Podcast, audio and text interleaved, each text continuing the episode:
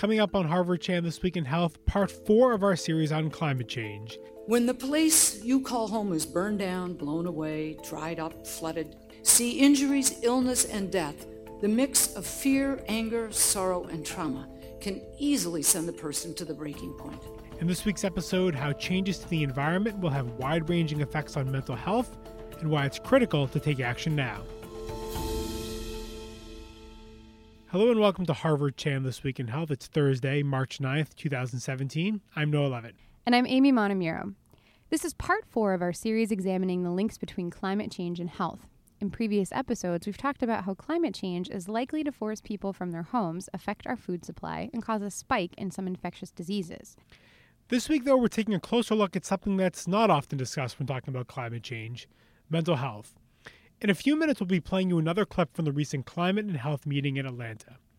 Last week, you heard from Sam Myers about the effects of climate change on our food supply. And he outlined how environmental changes will affect what we can grow, where we can grow it, and in the end, make our food less nutritious.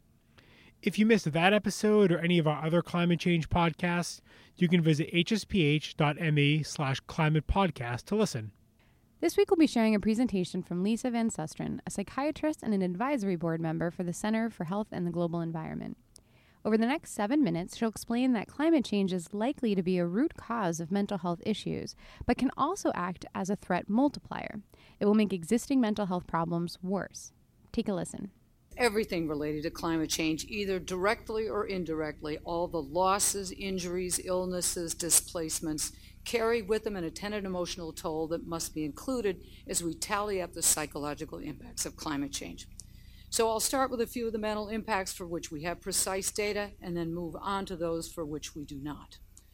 We know of the link between extreme climate and weather events to aggression.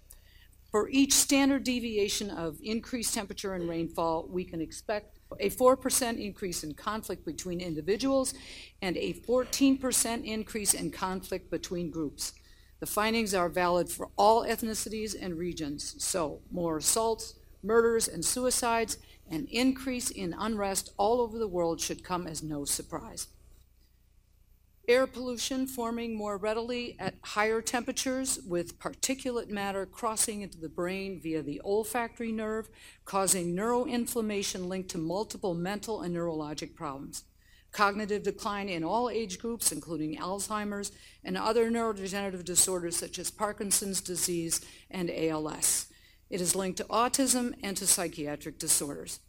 The American Psychological Association reports that children exposed in utero to air pollutants were more likely to have symptoms of anxiety or depression.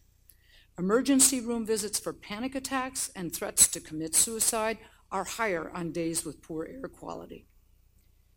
Exposing workers to increasing levels of CO2 has significant impact on their cognitive functioning. The testing at indoor concentrations to which Americans are frequently exposed shows the most serious decline in our ability to think strategically, to use information, and to respond to a crisis. Not good. But not everything that counts can be counted. Indeed, it is the inchoate, insidious, complex, and unconscious psychological states driven by climate trauma not lending themselves to studies in precise numbers that are the most profoundly damaging and drive systemic emotional conditions society will find difficult to treat and surmount. We must think about it the balance between the need for data with the need to connect emotionally, because emotional connection is at the heart of what moves people to action. And action now turns on our success, in part at least, in stirring empathy. When the place you call home is burned down, blown away, dried up, flooded, when you lose your possessions, maybe your pets, your, your livelihood, your community, see injuries, illness, and death, the mix of fear, anger, sorrow, and trauma can easily send the person to the breaking point.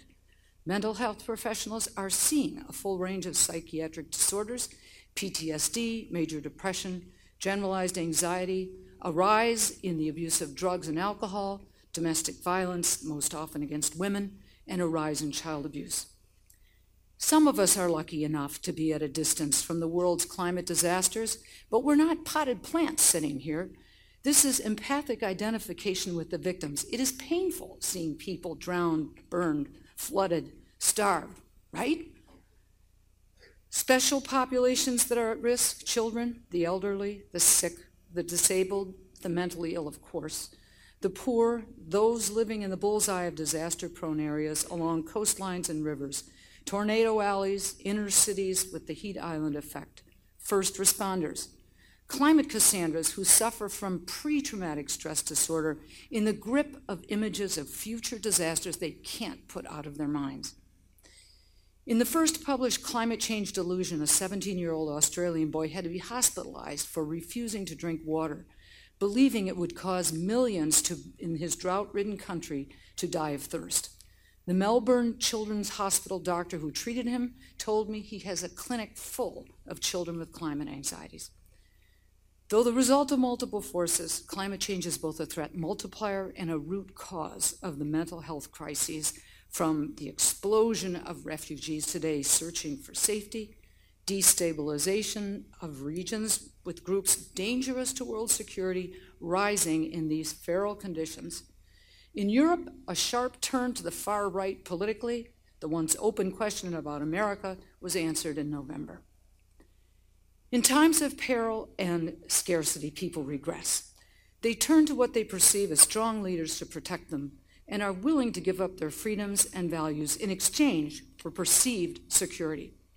And fears often flip to a more empowering form anger, explaining why hearing about scary climate change can evoke so much aggression. The experiences of citizens stranded at the Superdome in New Orleans in the days after Katrina are an example of how quickly our systems can be overwhelmed and our faith in them turned upside down. Faith in a functional government is the sine qua non of a stable society. And when disasters are no longer experienced solely as acts of God or nature, but derived from the behavior of humans, it will be much tougher on us because what happens from intentional negligence is harder to put behind us than what happens accidentally. Carried by an on off switch, the activation of a human gene for stress in the face of trauma can be passed on to succeeding generations, compounding the toll. A new term has been coined, solastalgia, to describe the pain of seeing lands that once gave the treasured sense of home now lost or irreparably damaged. Should I have a baby? is a question increasingly being asked by young people worried about the carbon costs of bringing another person into the world. A doctoral student in anthropology at Stanford and one of his friends, whom I'm in contact with, have been discussing rational suicide in the face of climate and carbon impacts. As we register the warning that by mid century, 30 to 50 percent of species may be on the path to extinction, and considering the life sustaining biodiversity, the overwhelming beauty and complexity of nature, inspiring us with awe and wonder, what our friend Eric Chivian would likely ask is the cost not only to human health, but the cost to our souls. When we put people in harm's way, there's a name for it. It's called aggression. To our children, though they are not yet calling it this, it's clearer every day that destructive inaction on climate, and this is my professional opinion, will be experienced as child abuse, with all the attendant mental health impacts we would expect. That was Lisa Van Susteren on the effects of climate change and mental health. As we mentioned at the beginning, if you missed any of our past episodes on climate change and health, you can visit hsph.me slash climate podcast to catch up on what you missed. In next week's episode, we'll be taking a closer look at the growing use of nanotechnology in foods. We'll be discussing the benefit of nanoparticles, as well as some of the potential risks that scientists are now exploring. That's all for this week's episode. I'm Noah Leavitt. And I'm Amy Montemuro. A reminder that you can subscribe to this podcast on iTunes and Stitcher, or listen anytime at soundcloud.com slash Harvard Public Health.